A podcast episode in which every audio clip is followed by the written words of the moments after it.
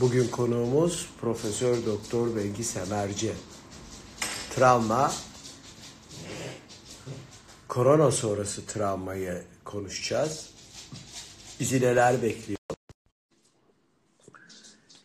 Bengi Hanım merhabalar. Rihanna da katılmış programımıza ama iyisi yok bu Rihanna'nın. Hocam nasılsınız? Hoş geldiniz. İyiyiz efendim. Beni kırmadınız canım hocam. Çok çok verse. Fakat benim başıma bir bela geldi. Ee, o kadar çok soru geldi ki kendim soru bile hazırlamak zorunda kalmadım. Ee, televizyonum şey televizyonlarını yeni açanlar için diyecektim. Şöyle bir şey, ben bir moderatör değilim, bir Didem Aslan değilim, bir Fatih Altaylı değilim. Bir... Hadi hadi. Hadi övgü almak için yapıyorsun. Biz sen Ya, yok hayır. Onun için sorularım cahilce olabilir ama cahilce derken insanların merak ettiği konular. Siz de bize yardımcı olacaksınız. Hemen başlayayım çünkü sorular çok fazla. Tamam. Ee, ne zamana kadar süreceğini bilmediğimiz bir evde oturma, bir karantina döneminden geçiyoruz. Bu psikolojimiz üstünde nasıl bir etki yapacak? Kırılma noktası ne olacak? Ve hepsinden önemlisi Bengi Hanım'dan umudumuzu kaybetmemek için neler yapmamız gerektiğine karşın öğütler bekliyoruz. Ah, yaşa, yaşam olduğu sürece bir kere umut kaybolmaz hiçbir zaman. Bu tabii ki bir süreç. Ee, korkmamız, endişelenmemiz, geleceğe ilişkin kaygı duymamız son derece normal. En önemlisi de çok bir şey bilmediğimiz bir durumla karşı karşıyayız. Ama yaklaşık iki buçuk ay geçti. Yavaş yavaş bilgimiz daha da artıyor. Yani karşımızdakinin ne olduğunu daha iyi anlıyoruz. Dolayısıyla da aklımızı kullanma zamanı. Ee, üstelik önerilen korunma yolu da öyle hani çok da korkunç bir şey değil. Evimizde kalıp e, temizliğimize dikkat etmemiz, hijyenimize dikkat etmemiz. Ee, evde kalmak bazen çok cazip olabilir de böyle zorunlu kalmak olunca galiba insanların e, sıkıntıları oluyor. İki tane önerim var. Öncelikle dışarıda olmak zorunda kalanları düşünsünler. Çünkü şu anda dışarıda olmak zorunda kalmak çok iyi bir şey değil. Ee, hastalığın bulaşma riskini arttırıyor ama birçok insan işin evinde çalışmak zorunda olduğu için, doktor olduğu için, hemşire olduğu için, sağlık personeli olduğu için, markette çalıştığı için, için için ama onlar gitmek zorundalar evde kalmak isteseler bile. O nedenle evde kalma özgürlüğü olanlar bir kere bunu iyi kullansın diye başlayalım. Peki. Ee, ev hayatını da iyi organize etmemiz lazım. Ee, evde kalmak demek boş boş oturup sosyal medyaya gömülüp felaket haberleri okuyup birbirimize felaket haberi atmak değil. Ee, tabii ki sosyal medya şu anda sosyalleşmenin iyi yollarından biri ama bu sosyalleşmeyi insanları korkutmak için felaket haberleri ya da yalan haberler vermek için, umutsuzluğa düşürmek için, yalan yanlış şeyler söylemek için kullanmamalıyız. Aksine önemli şeyleri duyurmak için, birbirimize destek olmak için e, sosyalleşme bir e, kavram değiştirdi. Hepimiz ergenleşiyoruz galiba. E, işte mesela ben şimdi sana canlı yayında konuk geliyorum. Çok özür diliyorum. Arif Orazoğlu da aynı şeyi söyledi. Ne olur kalp atmayın. Bizi sevdiğinizi biliyoruz. Ee, çünkü özellikle Bengi hocamın yüzüne geliyor ve görünmüyor. Ee, dedim ve kalpler artmaya başladı. Kalp atmazsanız sevinirim. Evet. e, hep ergenleri eleştiriyorduk. Bunlar dışarı çıkmıyorlar, birbirleriyle yüz yüze görüşmüyorlar diye. E, çünkü onlar bir çeşit te- teknolojik aletlerde sosyalleşiyorlardı. Şimdi biz biraz öyle olduk. İşte demin söylemeye çalıştığım oydu. Ben sana şu an misafir geldim. Gayet güzel sohbet ediyoruz. Sohbetimizi de birçok insan dinleyebiliyor. Demek ki bir takım insanlar koşulları e, daha iyi hale getirecek yöntemler bulabiliyorlar. Yeter ki iyi düzenleyelim, yeter ki umudumuzu kaybetmeyelim ve hiç unutmayalım. Bu bir süreç. Ve bu süreci ne kadar sağlıklı atlattığımız önemli, bu süreci nasıl sağlıklı geçirdiğimiz önemli. Şimdi e, biraz ilerleyen zamanlarda e, sorular geliyor. Çocuklar üstüne de konuşacağım.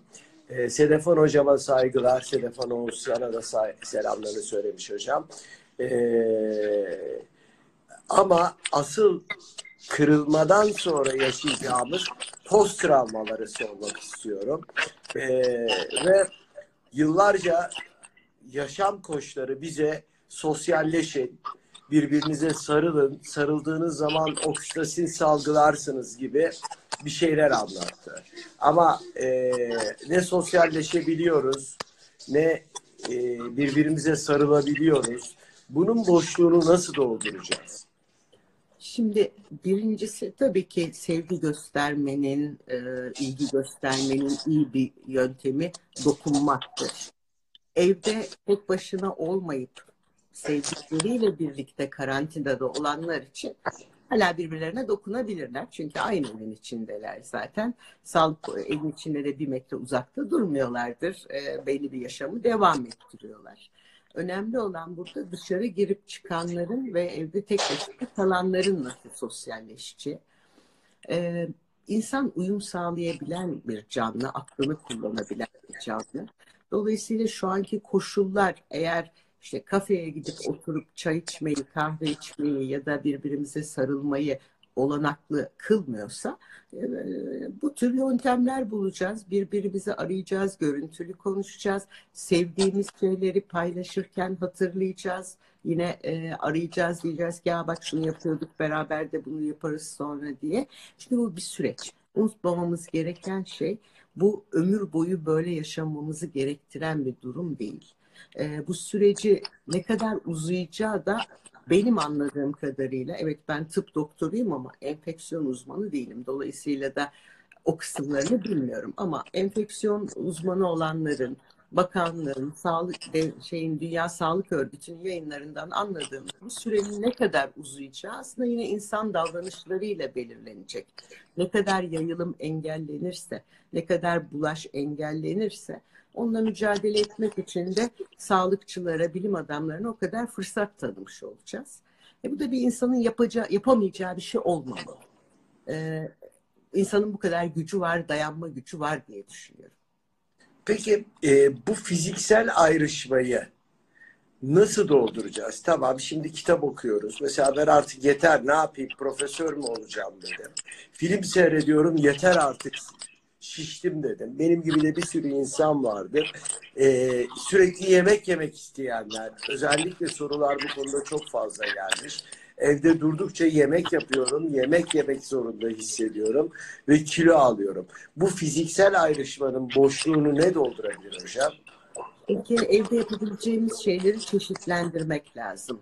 Ee, benim birazcık böyle çevreden gördüğüm sanki evde kalmak bütün programların dışına çıkmakmış gibi algılanıyor.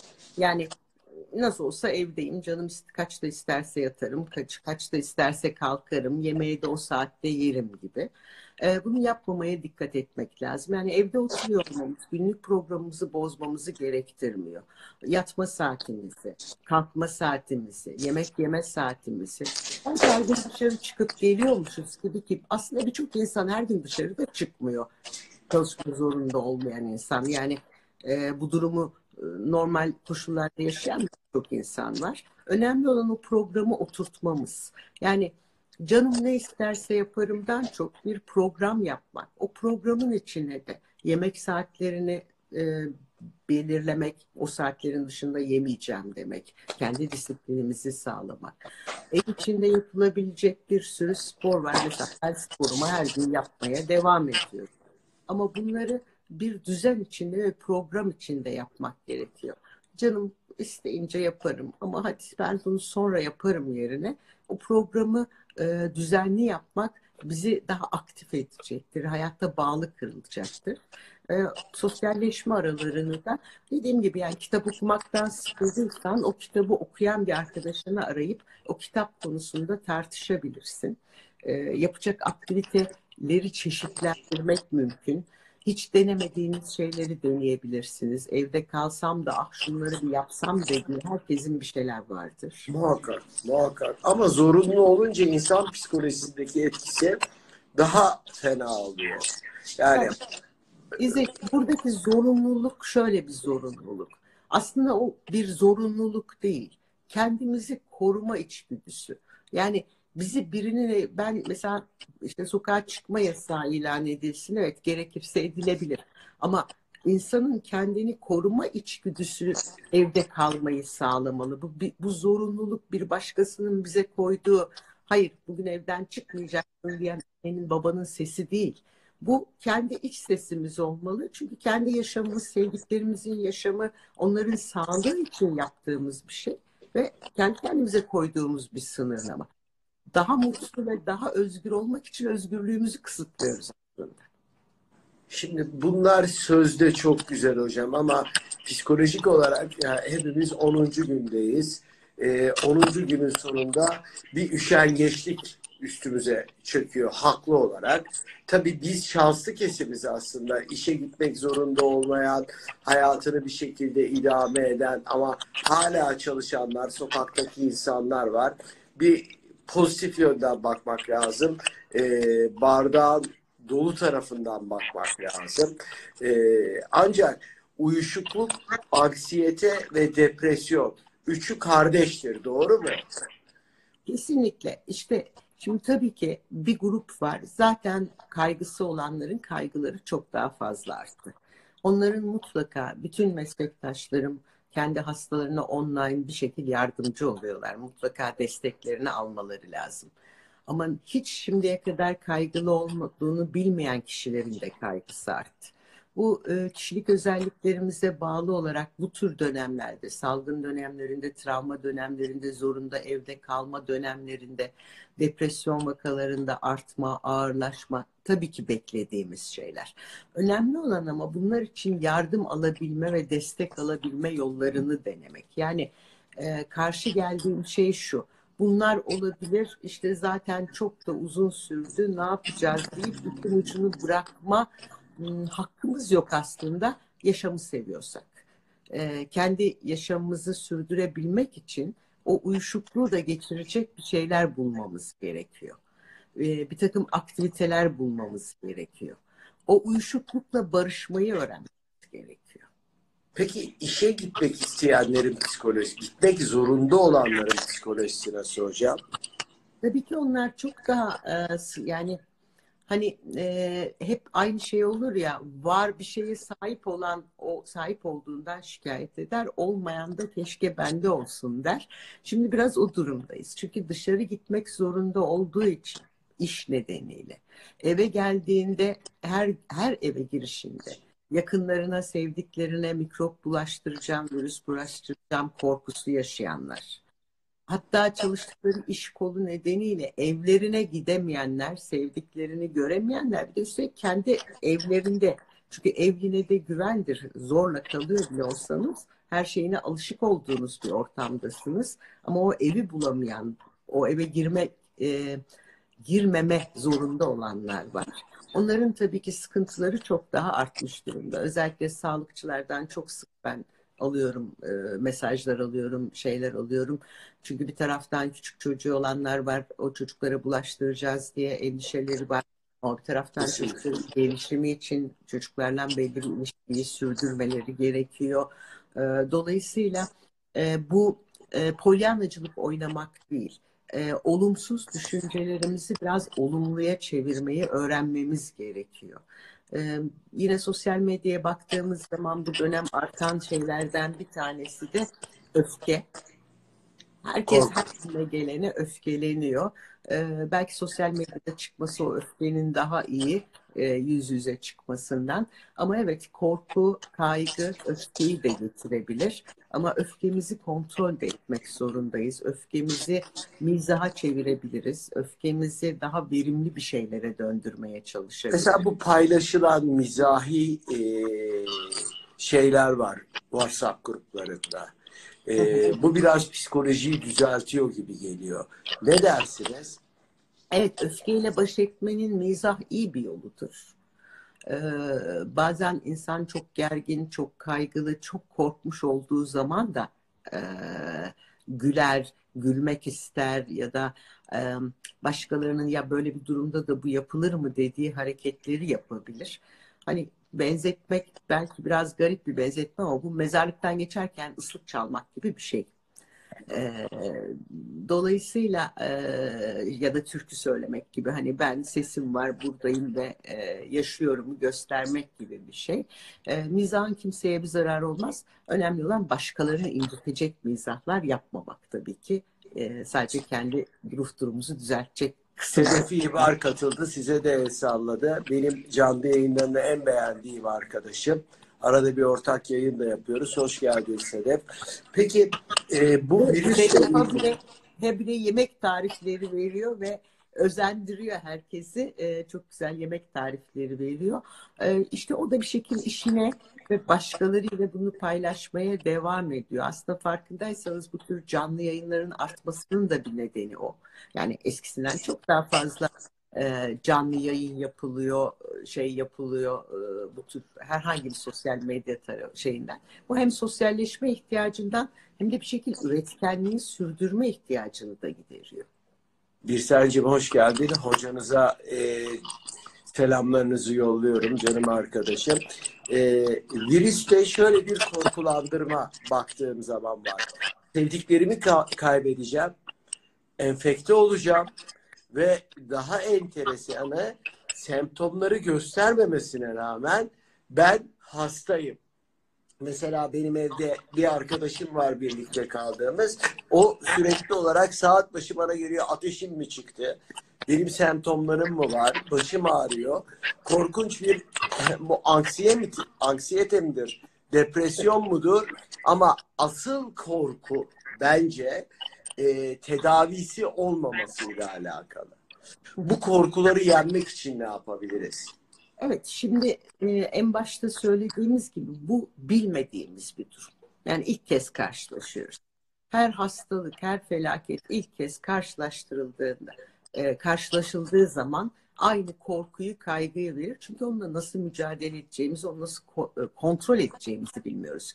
Kaygımızı arttıran en önemli şey kontrolün bizde olmaması. Dolayısıyla e, biraz kontrol edebildiklerimize yönelmemiz lazım.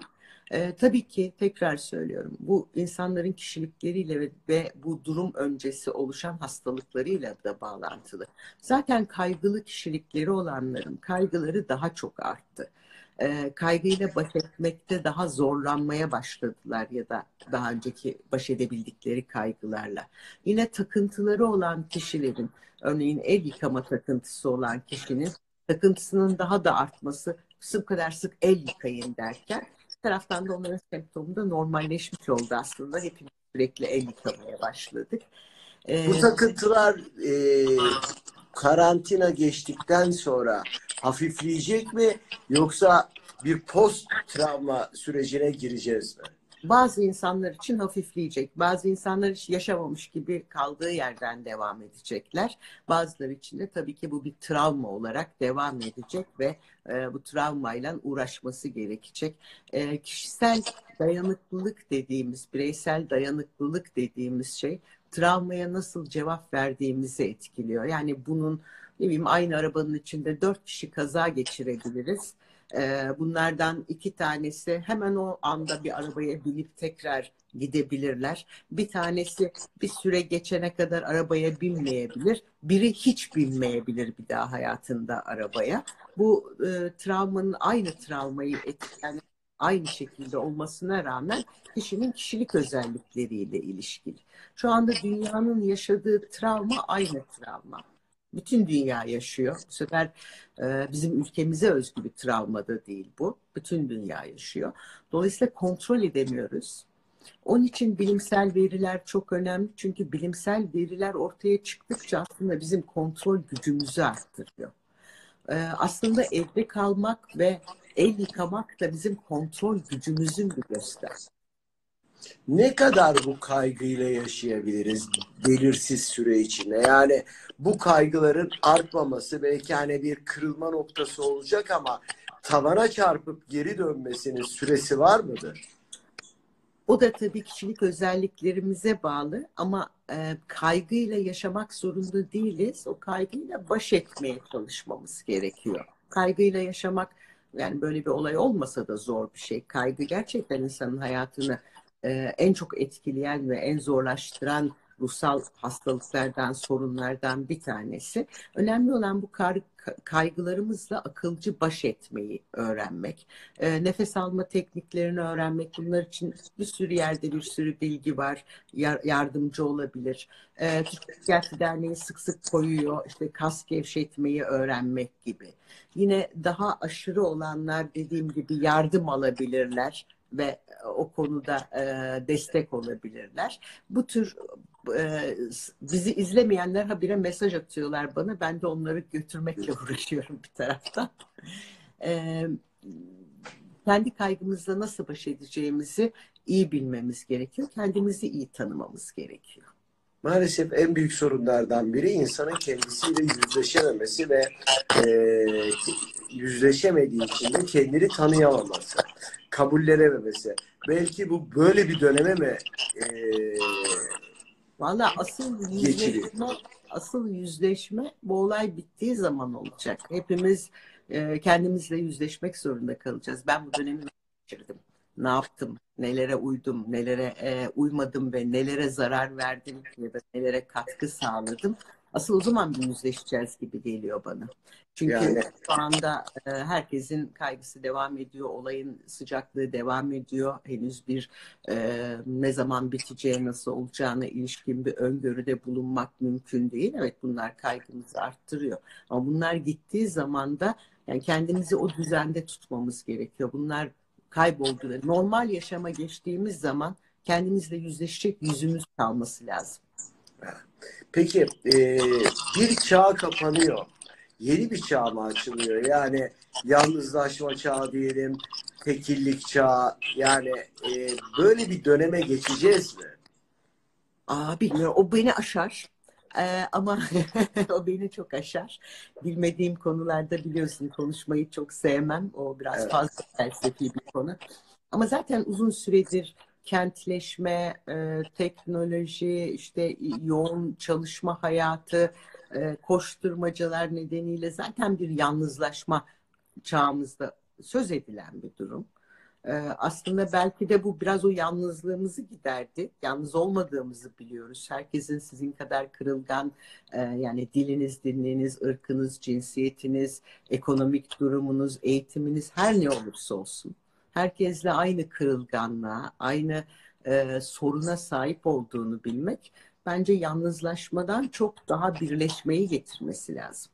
Eğer insanlık bunu beceremezse o zaman vay geldi insanlığın başına zaten. Ee, ama farkında olmadan da bir ayrışma dönemi. Yayına girmeden önce e, bir yazı okudum Guardian'da. 21 yaşında yaşı falan yanlış hatırlayabilirim. 25 yaşında siyahi bir genç doktora gidiyor. Sizin sıranız değil daha önce beyazları alacağız gibi bir tepkiyle karşılaşıyor. Aynı e, ayrışma şöyle. Mesela mağazalarda çalışanlar. Atıyorum lüks mağaza Louis Vuitton çalışmalarına devam ediyor Türkiye'de. Bir Çinli gittiği zaman farkında olmadan bir ötekileştirme olacak mı? İnsanlar korkacak. Servis sektörlerinde aynı şekilde e, bir Çinli gittiği zaman tepkimiz ne olacak? Bunlar bizim psikolojimizi bozuyor mu? İnsanlığın e, Amerika Birleşik Devletleri Başkanı hariç insanlığın orayı geçtiğini düşünüyorum. Bu artık Çin'in sorunu değil. E, bu bütün insanların sorunu ve bunun bir ırkla ilişkili olmadığını biliyoruz. E, burada tehlikeli şeylerden bir tanesi demin bahsettiğimiz korku ve öfkenin yanlış yerlere yönelmesi ve bu yanlış yerlere yönelmeyi de bazı insanların e, bazı devletlerin hatta olumsuz olarak insanların aleyhine kullanması. Bu isterseniz Çin düşmanlığı olarak ortaya çıkar. E, isterseniz e, aslında tek amacı yaşlıları korumak olan, ileri yaşta olanların sağlıklarını korumak olan bir davranışı onlarla dalga geçmeye sanki onlar virüs taşıyormuş gibi algılamaya ve bütün öfkeyi onlara yönetme, yöneltmeye de döndürülebilir e, dediğim gibi insanlık insan olmakla ilgili bir sınav veriyor bence. Ve bu olay bittiği zaman hepimiz o sınavı ne kadar geçtik ne kadar geçemedik ona bakacağız. Peki e, 65 yaş üstü ben yaşlı demek istemiyorum. Daha çok yakın zamana kadar 65 yaş artık genç deniyordu, orta yaş deniyordu. 65 yaş, üstündekiler için e, hepimiz şakalar yaptık. Ben Celal Çapa'ya yaptım mesela. Sana dedi toplama aracı göndereceğim diye. Ama bunun dışında kaldıramayanlar da var. Empati kurarsak onlar ne düşünüyorlar bu konuda? Yani bizim onlara ne yapmamız gerektiğinden çok onların psikolojisi nasıl? Şimdi bir kere alınan e, yani söylenen kararın ya da alınan kararın e, Dünya Sağlık Örgütü'nün sınıflamasına göre bir karar alınmış ama 65 yaşında olup hala bir hasta bakmaya giden hekimler var. Onlar Tabii. mesela girmiyor yaşlı kategorisine. E, böyle bir e, kısıtlama getirmenin nedeni immün sistemin yaşla birlikte daha zayıflaması ve bir takım kronik hastalıkların da daha ileri yaşlarda oluşması yani böbrek hastalığı, kalp hastalığı, yüksek tansiyon, diyabet gibi şeylerin olma riski ve bunların da e, enfeksiyonu, bu virüs salgınını olumsuz etkilemesi nedeniyle tamamen koruma amaçlı.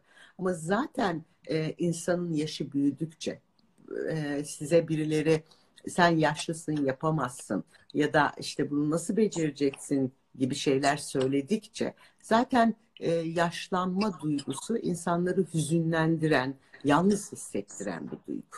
Şimdi biz onun altını daha da çizip sanki tecrit edilmeleri gerekiyormuş gibi, sanki e, hiç ellenmemeleri gerekiyormuş gibi bir hava yarattı bir grup. Oysa hepimizin e, evinde 65'in çok üstünde ya da şu an evinde olmadığı için ulaşamadığı, göremediği e, yaşta olan anneleri, babaları var. E, ve akılları onlarda onları nasıl destekleyecekler, nasıl koruyacaklar diye. Ama bunlara sahip olmayan yaşlılar da çok. Hani çoluğu çocuğu olmayan, kaybetmiş olan ya da ilgilenmeyen, dolayısıyla sadece komşularıyla, etrafındaki insanlarla, sokağa çıktığında bakkalla, e, bindiği minibüsün ya da otobüsün şoförüyle yalnızlık duygusunu gideren yaşlıları biz şimdi dalga geçip hadi evinizde durun diyoruz ve e, onları daha da yalnızlaştırıp e, toplum dışına itmeye çalışıyoruz ki yine yine aynı yere döneceğim. E, bu iş bitecek. Yani bu salgın bitecek. E, bu salgın bittiği zaman gerçekten insanlığımızla yüzleşmek zorunda kalacağız. Peki çocuklarımız diyorlar. Hep de geliyorum çocuklara. Son bir soru. Ben ilk defa bu kadar çok sos, e, sokağa çıkma yasağı ile ilgili talep geldiğini görüyorum sosyal medyada. E, sokağa çıkma yasağı e, aslında bir faşizmin ayak sesidir. İnsanlar farkında olmadan kendi çıkarları için bir faşistleşmeye mi gidiyor? Nedir? Tamam korunalım ama sokağa çıkma yasağını bu kadar istemelerindeki psikolojik amaç ne? Şimdi birincisi bu genel kuraldır. Eğer siz bir şeye e, kendi kendinizi regüle edemiyorsanız, kurallara uyamıyorsanız birileri gelir ve biraz sertçe o kuralları uygular. E, günlerdir evde kalın, dışarı çıkmayın e, anonsları yapılıyor. İşte bunun ne kadar yararlı olacağı, ne kadar zararlı olacağı anlatılmaya çalışılıyor. Ama buna rağmen bunu e, bunu bütün bu söylemlere karşın ve bütün işte Avrupa'daki, Çin'deki örneklere karşın hala insanlar sokağa çıkmaya ve e, sanki bir şey yokmuş gibi davranmaya devam ettiği zaman e, diğer insanlar, uyanlar özellikle ya da uyulması gerektiği konusunda kaygısı çok artmış olanlar. İşte bunları durduramayacağız. Dolayısıyla sokağa çıkma yasağı ilan edin ve bunlar durdurulsun diye bir istekte bulunuyorlar. Ama yani büyük bir talep var. Evet, çünkü e, kontrol dışı olma kabullenmesi en zor şeylerden bir tanesi. E, ama sokağa çıkma yasağı gelirse eğer ki birçok yerde geldi, gerekli olduğunda gelecektir.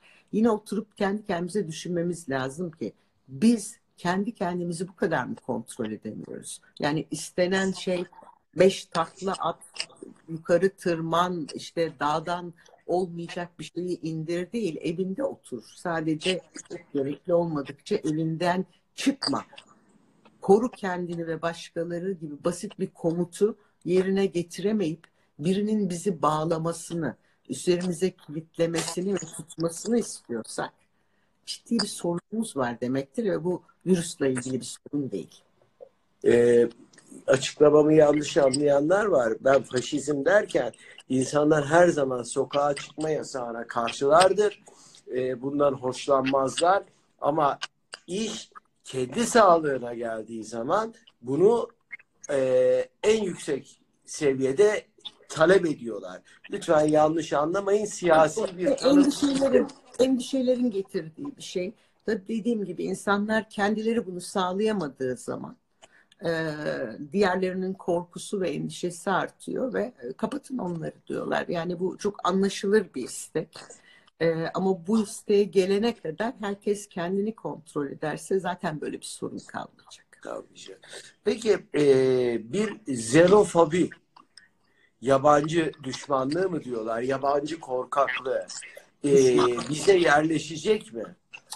Ya o zaten vardı. Yeni bir şey değil ki. Her dönem bir öteki, bir düşman bulunuyor zaten. Ee, ve insanların kendi korkuları arttıkça kendilerini kontrollerini kaybettikçe de e, en iyi şey bir düşman bulup oraya yoğunlaşmaktır. Birini ötekileştirmektir. E, dolayısıyla bunu biz çok yaşıyoruz ne olacak? Şurada virüs salgını çıkana kadar şu ana kadar en e, önde ötekiler Suriyeliler. E şurada Doğru. son 10 gündür yaşlıları öteki yaptık. Yani bırakın hani çok övündüğümüz biz Türk milleti olarak en övündüğümüz şeylerden bir tanesi aile bağları, yaşlıya saygı, büyüye saygı değil mi? Buna rağmen E, doğru. Doğru. e, Hapşıranları bile ötekileştiriyoruz değil mi hocam? Dolayısıyla yani bu yeni bir şey değil ve ötekileştirme başkalarına suçu atma çabası e, insanın kendisiyle ilgili daha çok düşünmesini gerektiren bir durum. E, ben neyi hatalı yapıyorum diye. Eğer çok bir şeyleri doğru yapıyorsanız birilerini ötekileştirme ihtiyacı da duymazsınız zaten. Peki çocuklara geleceğiz ne olursunuz yazıyorsunuz hocamın zamanını da alıyorum ama e, Evet, evet. ben ama al- şey geldim, hazırlıklı geldim. Herkese teklif ederken yarım saat diyorsun. Hiç daha yarım saatte kimseyi hiç olmuyor bırakmıyorsun. değil mi? Çok iyi bir yalancıyım. E, biz iş hayatına döndüğümüzde çalışanlar iş hayatına döndüğünde bir adaptasyon sorunu yaşayacaklar mı? Şimdi tabii ki e, bu süreç ne kadar devam edeceği, ne kadar süreceği önemli. E, çalışanların e, işlerine döndüklerindeki adaptasyonundan önce bu süreç uzarsa bir daha işlerini bulamayacak olan, çalışamayacak olan, şu anda e, işini kaybetmiş olan. Yani bu bir sadece e, bir enfeksiyon ve bir psikoloji sorunu değil. Bu çok ciddi toplumsal, sosyolojik bir sorun aynı zamanda. E, ekonomik bir sorun, ciddi bir problem. E, önümüzün ne göstereceğini bilmiyorum ama e, bu kadar süre evde çalışmadan duran ve döndüğü zaman hala işi olan birileri eminim çok keyifle çalışacaktır ve uyum o kadar da zor olmayacaktır diye düşünüyorum. Onun Ee, kıymetini daha iyi anlayacaklar diye umuyorum. Ee, çok güzel bir soru gelmiş. Diyor ki e, korkulardan bahsederken e, hiç yoksullaşmadan ve e, çocuklarımıza mahcup olma korkusundan bahsetmediniz. Bu da ağır bir travma olabilir mi insanlara? Şimdi çocuklar evde. Babaları her zaman kahraman çocukların e, ve her dertlerini halleder.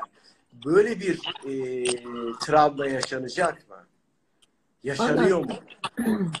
Tabii ki herkesin sosyoekonomik e, seviyesi aynı değil. E, kendi ülkemiz için ya da başka ülkeler için devletlerin ne kadar destek olduğu, insanların çalışmayıp evde oturdukları zaman çocuklarının karınlarını, kendi karınlarını ne kadar süre doyurabilecekleri, bunların bunların hepsi onun için demin söyledim. Bu sadece bir psikolojik süreç ya da bir enfeksiyon süreci değil. Bu ciddi ekonomik, sosyal bir süreç ve bunun iyi yönetilmesi gerekiyor ki insanların psikolojileri de düzenli olabilsin. Ee, dolayısıyla onların çözümü için benim söyleyebileceğim bir şey yok ama psikoloji açısından lütfen sevgili anne babalar bunları unutmasınlar.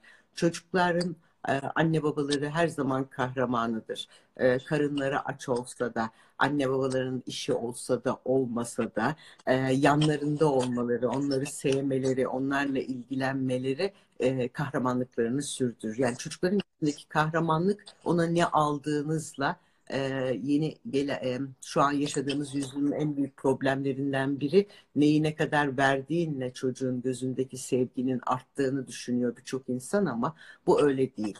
Çocuğu ne kadar sevdiğin, ne kadar ilgilendiğin, onunla ne kadar ilişki kurduğunla ilgili senin kahramanlığın, aldığın pahalı hediyeyle ya da e, götürdüğün yerle değil. Bu kadar büyük bir global, geliyorum çocuklu ailelerin sorularına, bu kadar büyük bir e, global karantinada, evde oturma durumunda e, çocuklarımıza ne yapacağız? Çünkü çoğu hiperaktif, e, sokaklara alışmış, okullara alışmış. E, bu nasıl bir çözüm önerirsiniz buna? Ee, sokaklarda alışmış derken hafif bir gülümsedim. Büyük şehirlerdeki çocukların aslında sokağa falan alıştığı yok. Onların sokak denilen Evet. yer daha çok AVM'ler yani. O, o çok geçerli bir şey değil. Ee, şimdi çocuk dediğimiz kitle çok e, geniş bir kitle. Yani biz 0-18 yaşa çocuk diyoruz. Dolayısıyla her yaş grubundaki çocuk için farklı bir dönem var. Ee, farklı bir yaklaşım gerekiyor. Ama her çocuk için geçerli olan bir yaklaşım var. Ee, evin içindeki düzeni, rutini mümkün olduğunca sürdürmek. Demin erişkinler için söylediğimiz şey çocuklar için çok daha önemli. Yani e, çocuklar istedikleri saatte yatsınlar, istedikleri saatte kalksınlar. İşte ne zaman isterlerse televizyon seyretsinler, oynasınlar gibi değil. E, rutinlerini Tatil bozmamak. değil bu. Değil mi? rut- evet, rutini bozmamaya çalışmak lazım. Yatma saati, kalkma saati, yemek yeme saati, oyun oynama saati, e, ne kadar teknolojik aletlerle ilgilenecekler, ne kadarında ders çalışacaklar, yaşlarına ve gelişim dönemlerine göre bunları mutlaka bir program haline getirmek lazım. Çocuklara da bunu anlatmak gerekiyor. Bu bir tatil değil. Okul eve geldi. Dolayısıyla da rutininiz devam edecek. Programlı hayat yaşamaya devam edeceğiz. Tabii bunu yapabilmek için erişkinlerin de aynı şeyi yapması lazım. En önemli şey örnek olmak çünkü. Peki e, EBA TV'de bir çocuk programı konuşuldu. Bakan da açıkladı. Adnan Menderes'in idamını gösterdiler. Şimdi ailelerde bir panik var ve bu panikte onlar da yayınları izlemeye başladılar.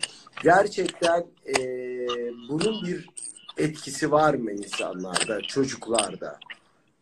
Neyin İzzet? Yani, Yani aileler- mesela bu tarz pro- derslerin şimdi Ya. E, bir idam izletiliyor. Ben bunu tamamen siyaset dışı soruyorum lütfen. E, çünkü Zaten siyasi bunu tartışmaya ve senin sormana da gerek yok. Yani bunun için uzman olmaya da gerek yok. Ee, çocuklara idam e, seyrettirmenin zararlı olacağını sokaktan kimi çevirseniz e, söyler. Hani bunun için uzman olmak gerekmiyor. Ee, burada önemli olan tabii ki bir taraftan içerikler kontrol edilmeli. O, o işin başka bir yönü. Ama e, çocuklarla ders çalışma ortamının nasıl hazırlanacağı, e, ayrıca ders çalışma sadece e, televizyonla ya da verilen programla da olmaz. E, kitaplarla, kitaplar da ders çalışmanın bir yoludur. E, evdeki büyüklerin anlatmaları, düzeltmeleri, e, çocuklara destek olmaları, e, bunların hepsi organize edilebilir. Ama eğer o resmi bir şey veriliyorsa ders programı tabii ki oradaki içeriklerin çocukların yaşlarına, gelişim e, durumlarına uygun olup olmadığını denetlemek devletin görevidir. Ee, ama şimdi ailelerde bir panik var. Ben de seyredeyim. ço- çocuğum etkilenmesin. Yani çocuk Seyretsinler işi- ama ka- karışmasınlar. Şimdi çocukların ders çalıştığı ortamın mümkün olduğu kadar e, sakin olması lazım. Zaten e, çocukların çoğu bu tür eğitim programına alışık değiller. Özellikle kaygılı olan, dikkat eksikliği olan çocukların e, uyumları daha da zor olabilir. O nedenle de e, aileler çok gürültülü olmayan, yine aynen okula derse gidermiş gibi hani önceden masa hazırlanmalı, her şey düzen kurulmalı, mümkün olduğu kadar çocuğun dikkatini dağıtmayacak bir e, ortam yaratılmalı e, ve e, sadece oradan takip edecekleri dersler değil, ödevler olacak, yapmaları gereken dediğim gibi kitap okuma, kitaplarla ailenin destekleri bunların hepsinin bir program içinde çocukların yaşlarına, gelişimlerine uygun verilmesi gerekiyor. Okula döndüklerinde hani yeniden e, arada bir zannediyorum artık bu eğitim yılı bitti yani. Dünkü açıklamalar onu gösteriyor. Bilemeyiz. Belki 3 ay sonra yazın yapacaklar. Döndüklerinde gene bir post travma dönemi olabilir mi okula adaptasyonda? Bazı çocuklar için olacak. Bazı çocuklar Olacak. e, erişkinlerle aynı şey. Bazı çocuklar e, kolayca adapte olabilecekler. Bazı çocuklar için zaten okula gitmekte güçlüğü olan, zaten kurallara uymakta zorluğu olan ya da ev içindeki bu süreci ailelerin iyi kontrol edemediği, çeşitli nedenlerle denetleyemediği ya da farkında olmadan başka travmaların yaşandığı, ne bileyim ailede hasta olma, hastalıktan birini kaybetme gibi travmaların yaşandığı evlerde olan çocuklarda bir takım zorluklar tabii ki olacak. Yani sorulara bakıyorum da efendim Bengi Hanım Milli Eğitim Bakanı değil bu telafinin nasıl olacağının cevabını veremez. Ben daha çok e, psikolojik tarafına bakmaya çalışıyorum. E, Birsel sormuş kızım yurt dışında okuyordu. Türkiye'ye geldi. Korkunç bir adaptasyon sorunu var. E, hiçbir şeye konsantre olamıyor. Bunun etkisi devam edecek mi diye. Hmm, Yok birazcık yani tam hani niçin e, adapte olamadığıyla ilişkili yani yurt dışında da olsa şu anda hangi bütün ülkelerde okullar kapalı. Okulun açık Evet. olduğu bir ülke kalmadı. Üniversitelerde dahil olmak üzere. Dolayısıyla onların hepsi zaten evde eğitim alıyorlar. E, yurt Evet. dışında olan çocuklar da burada Türkiye'de evde eğitimlerine devam edebiliyorlar. Zaten evden çıkmamaları gerekiyor. Dolayısıyla evin içinde adapte olacağı şey sadece annesiyle ve işte evde olanlarla yaşamak. Ona kısa sürede alışır diye düşünüyorum. Yurt dışında yaşayan bütün çocukların hayali bir an önce eve dönmek, anne yemeği yemek. Doğru. Ee, üniversitedeki bir arkadaşımız yazmış. Ee, bize ne önerirsiniz? Nasıl yaşayabiliriz? Şimdi e, belli ki genç arkadaş evinde yaşıyor. Ee, ister istemez mutsuz olduğu yerler var. Bizim için önereceğiniz hani kitap okumaktan başka ee, ne diyor? Vermiyoruz. Uzun söyleniyor. Evet tabletleri vermiyoruz demiş bir anne de ellerine bütün gün onunla geçirmek istiyorlar demiş. İki soruyu birleştirip cevap alabilir miyim hocam? Bir kere önce anneye cevap vereyim. Çocukların bütün gün tabletleri istemeleri yeni bir konu değil. Yani okullar açıkken, virüs salgını yokken de annelerin aynı şikayeti vardı. Ee, o zaman da aynı cevabı veriyorduk. Çocukların her istediklerini yapmıyoruz. Çocukların yararına olan şeyleri yerine getiriyoruz. Zararlı olacak şeyleri zaten yapmıyoruz. Dolayısıyla da kuralı iyi koyup e, efendim hayır yani istiyor olabilirsin ama bu saatle bu saat arası bu kadar oynayabilirsin diye net ve kararlı olmak gerekiyor. Bunun şu anda karantinada olmak ya da olmamakla çok ilgisi yok. Disiplin her zaman disiplindir, kural her zaman kuraldır. Gençler için de e, tabii ki her gencin ortamı da aynı değil. Ama aslında yapabilecekleri birçok şey var. E, yeniden e, bir organizasyona girmeleri gerekiyor. E, kitap okumaktan sıkıldıklarında yerlerine koyabilecekleri başka bir aktivite. E, gençlerin işte m, teknolojik aletleri kullanma ve sosyalleşme, birlikte oyun oynama bir sürü aktiviteleri var aslında. Ve aslında zaten gençlerin çoğu bu aktiviteleri çoğunlukla buradan yapıyorlar. Dışarı çıkarak yapmıyorlar. Ee, gençler biraz daha atak. Bazen onların o açıklıkları nedeniyle uyum sağlamaları daha zor olur ama aynı zamanda da gençler daha güçlüdür. e, şu dönem ev içinde kalan diğerlerini de destekleyecek grubun içinde onlar. Ben eminim bir çözüm yolu bulacaklardır. Peki e, ben şimdi kendimle ilgili bir şey soracağım. Bütün gün evde müziği açıp dans ediyorum aynanın karşısında. Ben temiz temiz deliriyor olabilir miyim? Yok, eğer keyif veriyorsa, keyif veren Keyif yapmak. Yani dün benim sosyal medyada dikkatimi çekti mesela.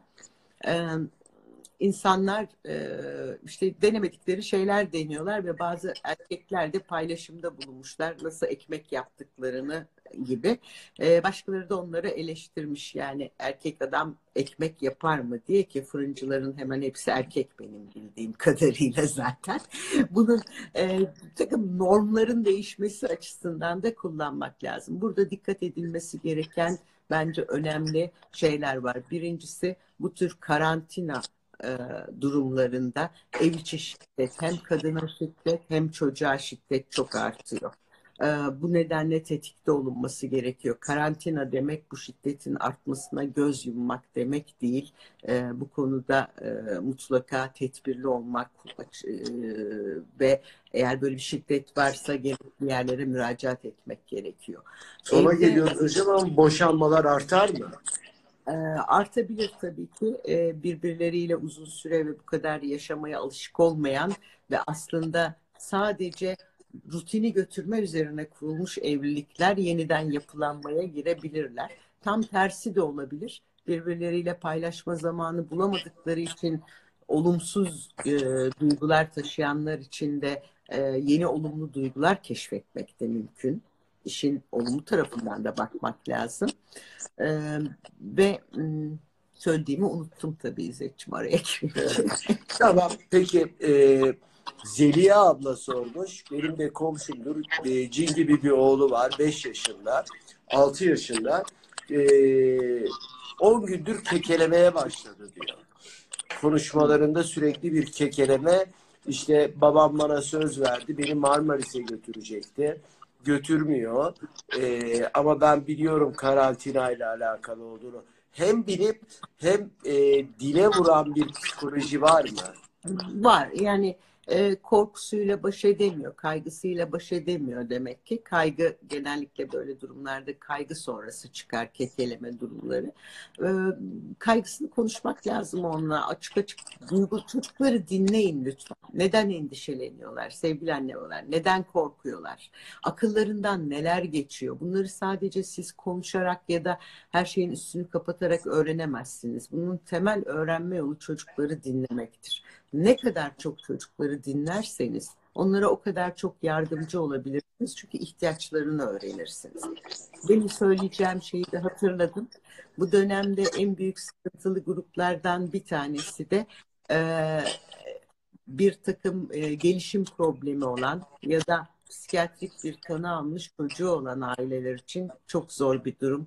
E, çünkü özellikle e, gelişim sorunu olan ailelerin biliyorsunuz eğitim merkezleri de kapandı ve e, bir takım sıkıntı yaşayan çocukları evde tutmak çok daha zor olabilir diğer çocukları tutmaktan.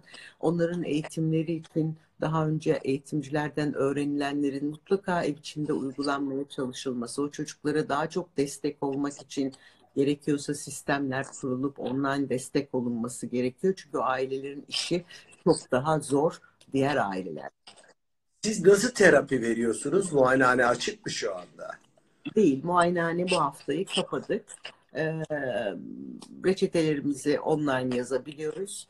Terapilerimizi de arzu edenleri online yapabiliyoruz. Ya Skype'tan yapabiliyor musunuz size Evet. aradıkları zaman? Onu sormuş birisi. Ka- Ee, kabul eden, son soru kabul eden hastalarımıza yapıyoruz.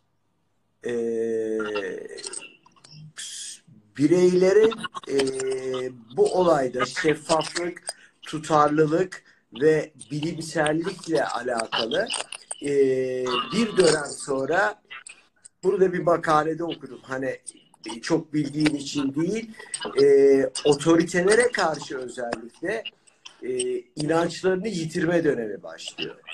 E, televizyonları açtığınız zaman işte dün akşam birisi diyor ki ben yüzüğümü de çıkarıyorum. Öteki diyor ki geçtiğimiz günlerde hoca e, kelle paça için diyor. Öteki yani korkunç bir bilgi kirliliği e, uzmanlar tarafından.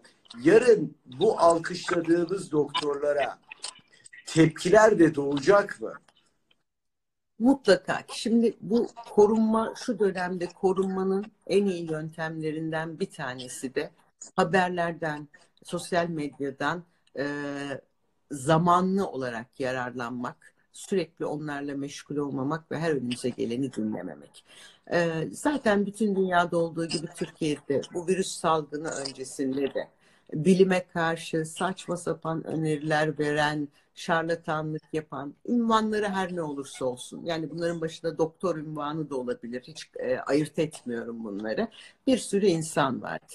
Ama şimdi bugün bu salgınla birlikte biliyoruz ki, fark ediyor ki bence insanlar. Bilim önemli, aşı önemli. Değil mi? Şurada e, iki ay önceye kadar e, benim tıp, tıp hayatıma ilk başladığım zamanlarda gördüğümüz sonra bir daha hiç görmediğimiz kızamıktan ölüm ve kızamıktan kalan hasarları görmeye başlamıştık tekrar genç doktorlar. Niye? Aşı karşıtlığı nedeniyle. Şimdi ah bir aşı bulunsa diye herkes dua ediyor. Dolayısıyla lütfen sadece bilimsel açıklamaları dinleyin. Sadece güvenilir kaynakları dinleyin terör gibi, afet gibi durumlarda evet haklısın, otoriteye güven kaybolur, bir süre sonra öfke otoriteye döner. E, yapılanlar, yapılmayanlar tartışılır. Bu böyle. Bunu da otoritenin iyi organize etmesi ve kontrol etmesi gerekiyor. Onun da bir evet. doğru Birisi, kontrol. E, şöyle güzel bir soru gelmiş. E, toplumun büyük bir kısmı da komplo teorilerine inanıyor. Böyle bir e, araştırma yapılmış. Evet. Ee, şimdi en hep diyoruz ya bu olaydaki en önemli şey kontrol edememek ve bilgisizlik. Dolayısıyla komplo teorisi dediğimiz şey size e, çok kolay ulaşılabilen bir çözüm ya da çok kolay bir neden sunuyor. Dolayısıyla ona inanma isteği insanlarda fazla. E, çok kolay bir şey. Şimdi bunun ne kadar olmuş da nasıl olmuş da bir sürü düşüneceksin. için içinden çıkamayacaksın. İşte ne kadar sürecek de. Birisi sana diyor ki oradan bilmem kim üretmiştir, koymuştur. Zamanı gelince de merak etme kısa sürede kaldıracaktır. Bu sana geçici bir rahatlama sağlıyor ama komplo teorileri başlangıçta sağladıkları bu geçici rahatlamanın dışında ciddi zarar verirler. Komplo teorileri çok artarsa da o zaman demin sorulardan görüyordum. Paranoya artar mı diye. Evet paranoya artmaya başlar. Ee, herkesin e, biraz e, elini dilini kontrol etmesinde fayda var. Elimizi yıkıyoruz, dilimizin de ne söylediğine dikkat ediyoruz. Yaşlılar ve e, siha, siyahiler üstünde Amerika'da yapılan bir araştırmada e, yaşadıkları ve özellikle yoksulluk sınırındakiler için yaşadıkları günlük olarak 15 sigaraya denk bir stres veriyormuş. Ee, onun için biraz hakikaten sosyal medyadan benim gibi manyakların da uzak durması gerekiyor. Ee, anladığım bilimden ayrılmayalım. Bu evet lütfen yani bu işin, bu işin kolay bir çözümü yok. Olsa herkes uygular. Şimdi bana da bu ara artan oranda sık sık gelir ama artan oranda ailelerden şey var. Ama bir çözüm önerisi söyleyin. İşte çok e, durduramıyorum. İstiyorlar ki yok öyle bir çözüm önerim yok. Yani yapılması gerekenler, kurallar belli ama e, kontrolünden çıktığı zaman herkesin istediği ben bir sihirli formül vereyim ve anında çözülsün. Ee, Aşağıda da geldi. Yani hep bir formülü yok mu bunun diye soru çok geldi. Yani ee, sihirli formül kimsenin cebinde yok. Sihirli formül bilimi takip edip yapılması gerekenleri düzgün yapmakta. Yani sihirli formülü yaratacak olan bizleriz. Birilerinin bize vermesini beklemeyeceğiz. Kendi korumamızı, kendi sağlığımızı kendimiz yapacağız. Son soru hocam. Ee, Profesör Doktor Hüseyin Nazlıkul'la konuştum. O da diyor ki virüs öldürmez, bağışıklık sistemi öldürür. Bağışıklık sistemini bu dönemde çok iyi e, korumalısınız. Yani virüsün girebileceği nokta bağışıklık sistemi. Fakat dönüp baktığımda e, karantina bir bütün, bütün olarak uyku, mutluluk, sinir sistemi ve bağışıklık sisteminde değişikliklere neden oluyormuş. Özellikle karantinanın bağışıklık sisteminde değişikliğe neden olduğuna inanıyor musunuz? Ben e, kendi branşım olmayan alanlarda konuşmam, konuşanları da yererim. Dolayısıyla da susacağım bu konuda. Sadece Ama bu psikiyatriyle alan- alakalı bir makaleden Kendi- aldım ben bu kısmı. kendi alanımla ilgili şunu söyleyeceğim. Stres immün sistemi bağışıklık sistemini etkiler. Dolayısıyla da stresimizi kontrol etmemiz lazım. Ee, yani e, diğer faktörler aslında uykumuzda stresle etkileniyor. Ee, yemek yeme hızımızın artması, azalması da etkileniyor. Ama e, stresimizi kontrol etmek için de işte ev içi aktivitelerimizi düzenlemek, kaldığımız süreyi programlamak, doğru bir şekilde geçirmeye çalışmak, nefes alma tekniklerini, kas gevşetme tekniklerini, stresle baş etme tekniklerini kullanmaya çalışmak, kendimize yeni beceri alanları edinmeye çalışmak, bütün bunlar stresle baş etmede hayal kurmak. Hayal kurmak da stresle baş etmede güzel bir yöntemdir. Ee, bütün bunlar dolaylı olarak da immün sistemimizi güçlendirecektir. Ama immün sistemimiz, e, bağışıklık sistemimiz o kadar çok faktörden etkileniyor ki biyolojik faktörlerden. Ee, onların da hepsini tek tek e, yerine getirmek lazım. Çok teşekkür ediyorum. Bir dakika kaldı kesilmesine yayının. Ee, bir kere beni kırmadığın için canım hocam. Ee, ikincisi verdiği e, çok yararlı ve güzel bilgiler için. Meditasyon da faydalı. Doğru söylüyorsunuz. Ee, en yakın zamanda bir daha görüşmek üzere. Evet, yine şeyle bitelim. Lütfen kaygıdan uzak evde kalın. Etmeye çalışın. Evet. Hijyeninize dikkat edin. Çocukların hijyenine de dikkat edin. Ee, bu günler geçecek. Sonra o kötü alışkanlıklarla biz yine baş etmek zorunda kalacağız. Ben teşekkür ediyorum. Canım hocam çok teşekkür ediyorum. Görüşmek üzere. Sağ olun. Görüşürüz.